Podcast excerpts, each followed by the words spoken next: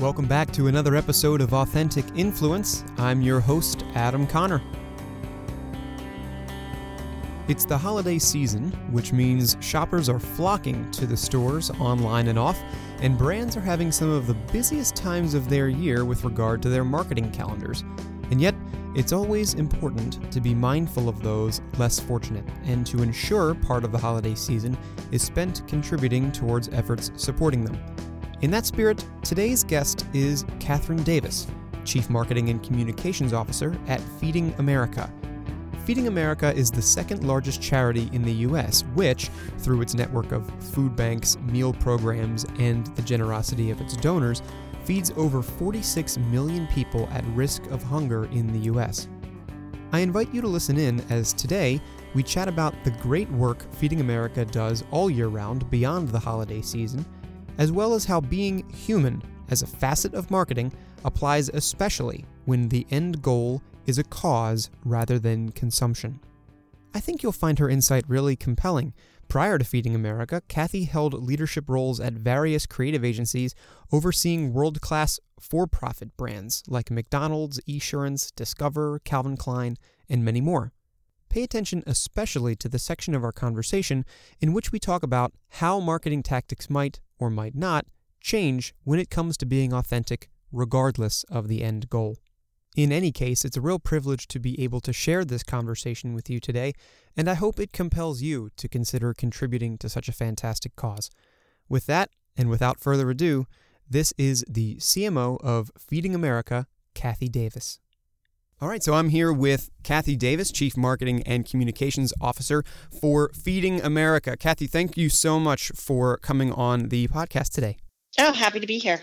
Happy Thanksgiving. Yes, and happy Thanksgiving to you as well as we start to enter the uh, the sort of big finish to the year, the holiday season. You know, I know we're both we're both planning our our, our separate things, and it's it's certainly exciting, and I'm sure a, a certainly exciting and very important time for the work that that Feeding America is doing. I imagine that the holiday season has to be one of your the sort of the larger the larger parts of your year. I think it's a large part of everyone's year from a nonprofit standpoint, but I think particularly because we're feeding America and we're very focused on on food and what it means to people. The Thanksgiving holiday is particularly relevant for us.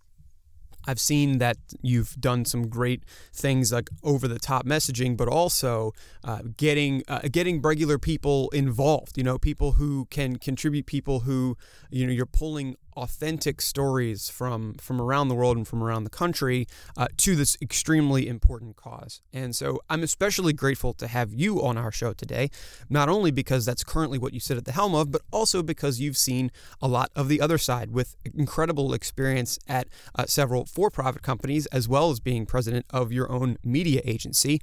And it leaves me wondering because uh, as we talk on this show about the concept of authentic influence, that being getting your consumers, perhaps donors, uh, directly involved into your branding and message to be as authentic as possible in the way you position yourself. Uh, I'm curious, um, let's start just briefly before your time at Feeding America, talking about your roles leading uh, creative efforts for some of the largest organizations out there, whether it having been president of your own media agency, doing work and leading relationships with McDonald's and Esurance and Diageo and Discover Card. Um, when it comes to being authentic and getting the the person involved, uh, how has that played a part, you know, in building your experience for Feeding America in furthering those messages? Sure, I think it, it's always important to be authentic, and you know, it's funny that that's become kind of a brand concept, but I think that people who consume products, I hate to call them consumers, but I guess I guess we all are, have always wanted to really understand what a product is about and where it comes from. And I think because a lot of products, particularly a lot of the products that I've worked on, like credit cards and alcoholic beverages, it's very much a reflection of you and who you are. And so it makes it a little bit different than um, a bowl of cereal or toothpaste, although I truly believe most relationships with brands are based on highly emotional, highly personal points of view. But I think people talk about it a lot more, but I think it's always been critically important. So the story behind Johnnie Walker, for example, and and where he came from and the core essence of the brand is a direct reflection on the people who drink it. And um, I think that that is even more pronounced um, when you talk about um, issues and issue based marketing because um, you you aren't really selling a product.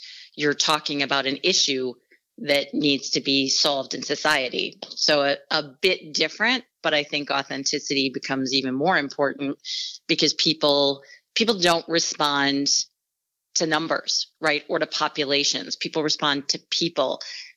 The thing that i always say internally is is be a human right? I think that sometimes people um, people like to to overcomplicate things, to um, to use verbiage that isn't necessarily going to make sense, and being human and talking about authentic stories, I think, is critically important.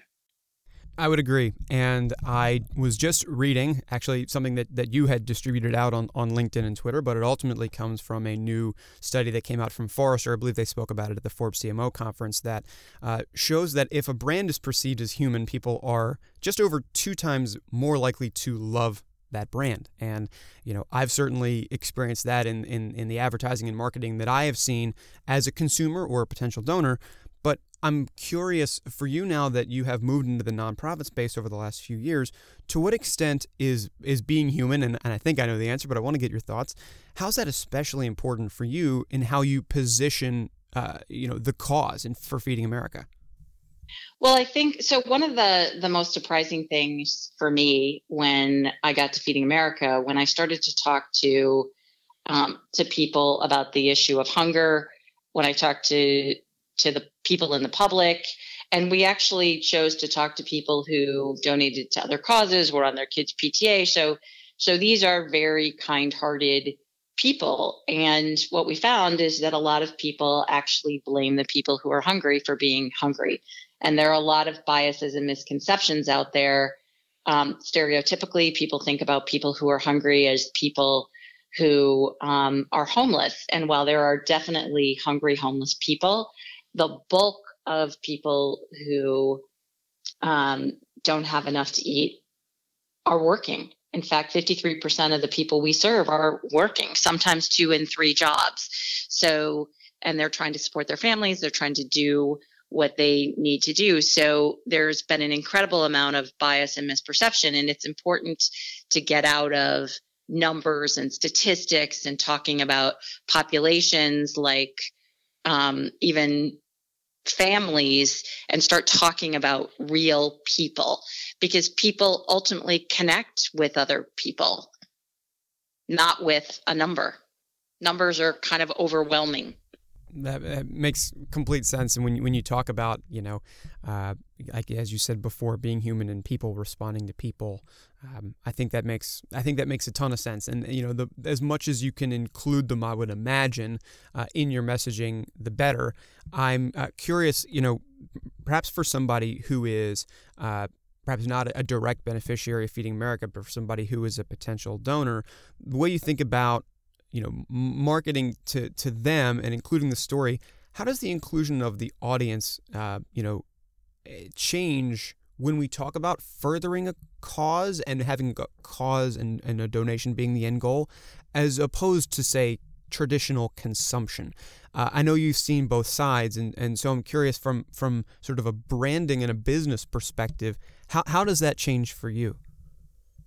Well, I think there's been a lot of research done that for brands and just in general that people respond better to stories. If you if you have people listen to something for 15 minutes, most of what they remember is the story. They don't remember the facts or the figures or some of the awful PowerPoints that all of us have done from time to time. They remember something that that is meaningful to them.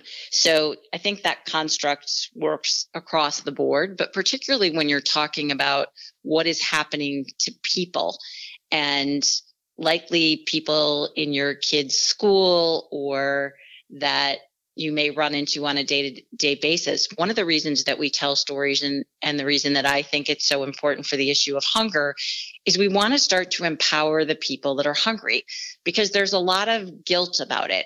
You know, moms and dads feel bad that they can't provide for their kids. People don't necessarily like to admit that they're hungry, which is just it's shattering, right? And it's wrong. If you think about all the other things that we've started to talk about in a more um, in a more open way, if you think about mental health and Prince Harry and and some of the other things, people still don't talk about hunger that way. And so I think it's empowering for them. And I think hopefully it starts to remove the guilt and sometimes the shame of being hungry, which people just shouldn't face. I mean, the fact of the matter is, the difference between being hungry and being not hungry for someone could be 250 to 500 dollars. It's one car repair. And so that's all it takes right? Most people aren't in the situation because they want to be in that situation. I you know and that that's a stunning statistic to to think about um, where you know it's it's not for for people who are not experiencing that struggle, you can really start to see how how low the barrier is to helping somebody who is struggling that way. And um, you know, I think that really that really brings the light that that reference that you just made or that that comparison just sort of it, it left me double taking for a second. That's why I was silent there for a moment. Um, it's kind of it's kind of scary, right? And you think about when you were younger and you didn't have any money, a car repair was a big deal. And you know, you have people that end up having to trade off between utilities or rent or or food. And one of the interesting things to me was, you know, when as we start to enter the snow season, unfortunately, is when there's a big snowstorm for a lot of us, it's like, yeah, snow day. I don't need to go to work or I can work from home. This is great. But for a lot of people, that means they can't get to work and they don't get paid, which means they don't eat. Right. So it, it's just a very different um, reality. Yeah, I, I, and and being able to being able to um, to spread a message that gets people to sort of bridge that gap for those who are struggling is is I would think absolutely critical. And and it has me it has me wondering um, maybe some some recent examples that come to mind for you. What are some ways in, in which you are you know leveraging those stories in, in your messaging to to further the cause? I've seen I've seen a few, of course, from from what I've seen across your social, and also some work that I've seen um, specifically with with influencers and micro influencers um, who have been uh, raising money for Feeding America, believe it or not, um, through. Oh, that's good. yeah, I, well, and I encourage you. It's, it's funny. I. Uh, going to go on a little bit of a tangent here, listeners. Uh, there is a food um, influencer on on YouTube. His name's Eric, and uh, and anyway, his big shtick is that um, he's sort of in that competitive eating world. And yep. uh, it's it's not so much oh, speed; gosh. it's more of a vol. Oh yeah, he can do like you know, so he can just take in an insane amount, and and so it's from an entertainment factor, it's certainly interesting to watch. But earlier this year, he he did a sort of a tour where he toured a bunch of restaurant challenges, you know, like Man versus Food used to be.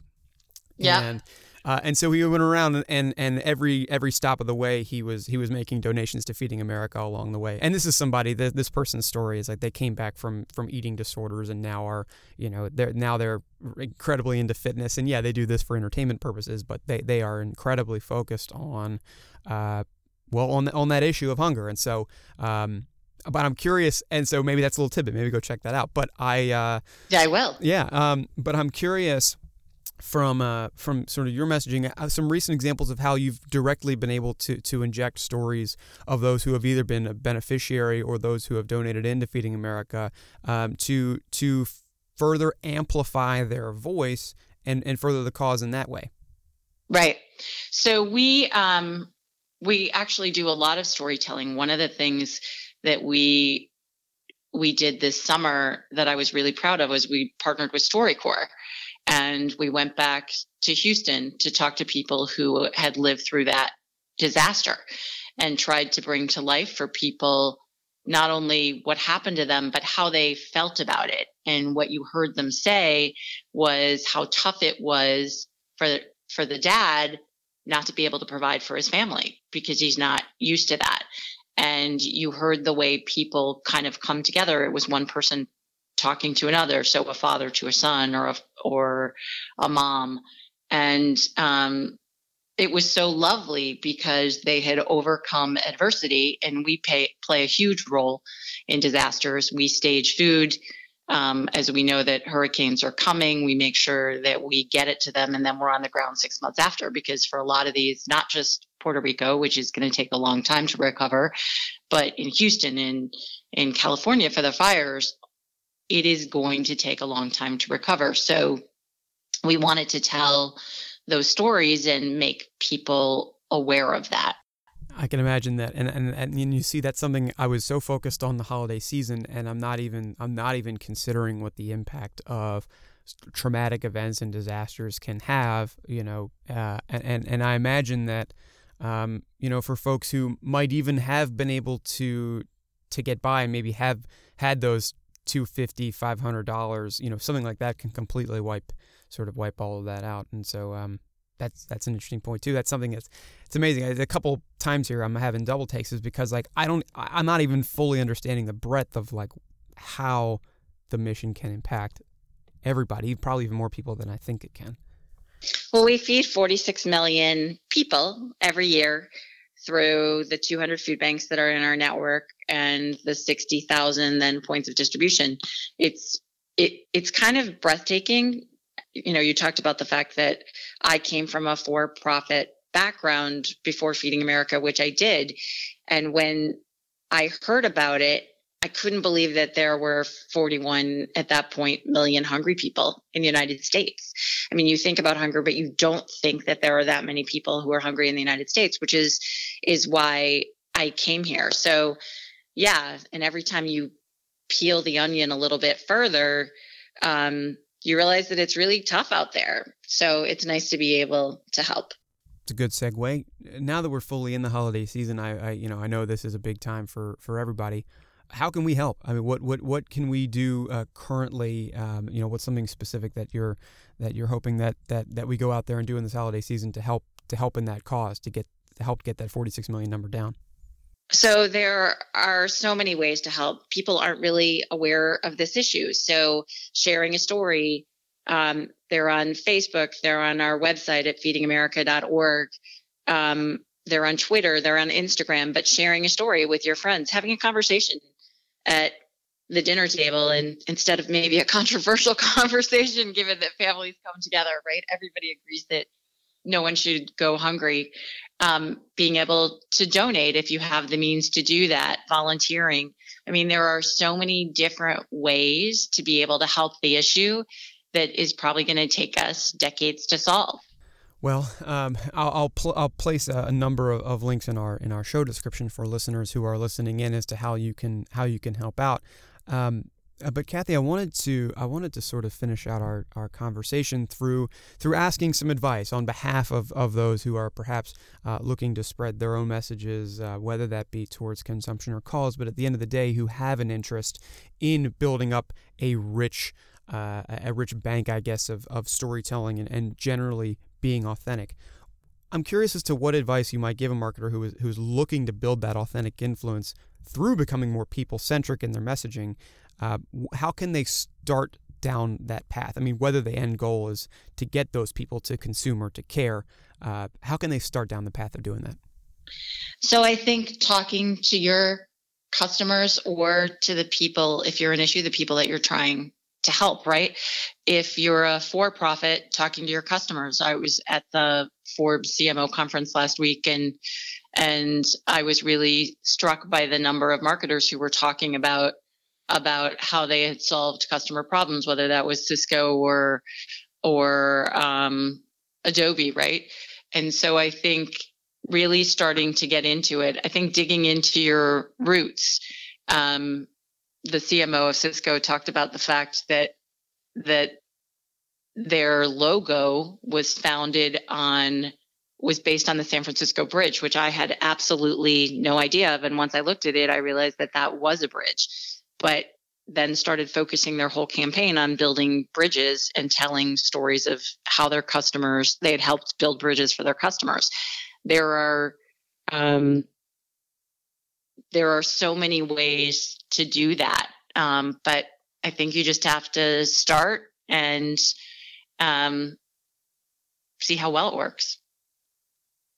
Well, you heard it from one of the one of the greatest minds out there, folks, on, on how to be uh, more authentic and, and for, from a unique knowledge, I think, of both sides. Um, you know, of, of seeing sort of nonprofit and for profit. I, you know, I was especially excited to have you on today. And um, folks, you know, fe- feeding America, it's very important right now during this, but all, but all year long, uh, you know, th- this is an issue that uh, is, can can be turned around. And though it may take decades in some cases, as Cathy here has noted, it's an important uh, it's an important issue for us all to help to tackle. Uh, for now, uh, Cathy, thank you so much for for your for your input and how uh, you thank all you. are uh, integrating storytelling here. And uh, it was great to have you on the podcast.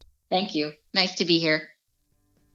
Thanks so much again to Catherine Davis for joining us on the podcast today. I'll leave all relevant links to her and the mission of Feeding America down in the show notes. And as I said in the intro, please do consider contributing to this noble cause and help support those in need during this holiday season. And thanks so much to you for tuning in today. I hope you enjoyed our conversation. I'll be back again just before year end with a brief year in review and outlook for how we might anticipate user generated content to grow in 2019. Until then, I've been your host, Adam Conner, for Authentic Influence, and as always, you'll hear from me again next time.